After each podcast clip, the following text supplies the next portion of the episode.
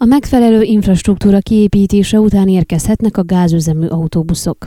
Szerdán a sajtó jelenlétében írták alá a Csíkszeredai tömegközlekedési szolgáltatás fejlesztését célzó csomag közbeszerzési szerződését.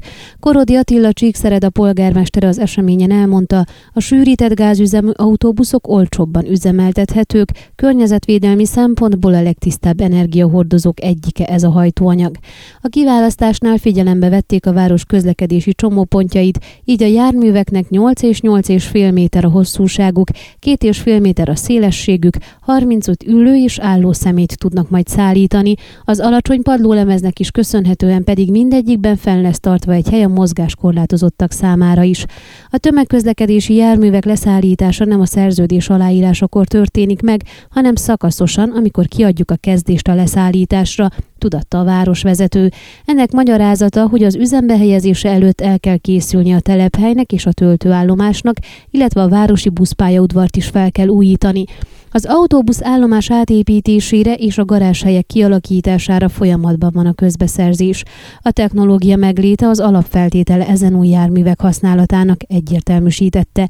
Így legfeljebb a jövő év végén lehet számítani a teljes flotta érkezésére és forgalomba helyezésére. Újságírói kérdésre Korodi közöltem, amíg használatba tudják venni a 23 járművet, időszakosan ki fogják cserélni a már elhasználódott tömegközlekedési járműveket bérleti szerződések által. Az aláíró fél a Pitesti Dutch Truck Service.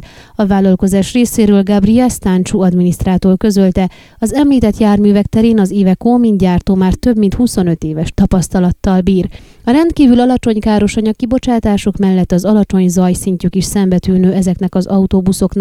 A technológia már jól bejáratott több európai országban is jelezte. A szakaszos leszállítás szerint 5-5-5 darabot 6, 8 és 10 hónapra, a fennmaradó 8-et pedig 12 hónapra szállítja le a közbeszerzést elnyerő cég. A projekt teljes összege 23,3 millió lej, amely magába foglalja a szervizelést és karbantartást is 5 évig. Ön a Székelyhon aktuális podcastjét hallgatta. Amennyiben nem akar lemaradni a régió életéről a jövőben sem, akkor iratkozzon fel a csatornára, vagy keresse podcast műsorainkat a székelyhon.pro portálon.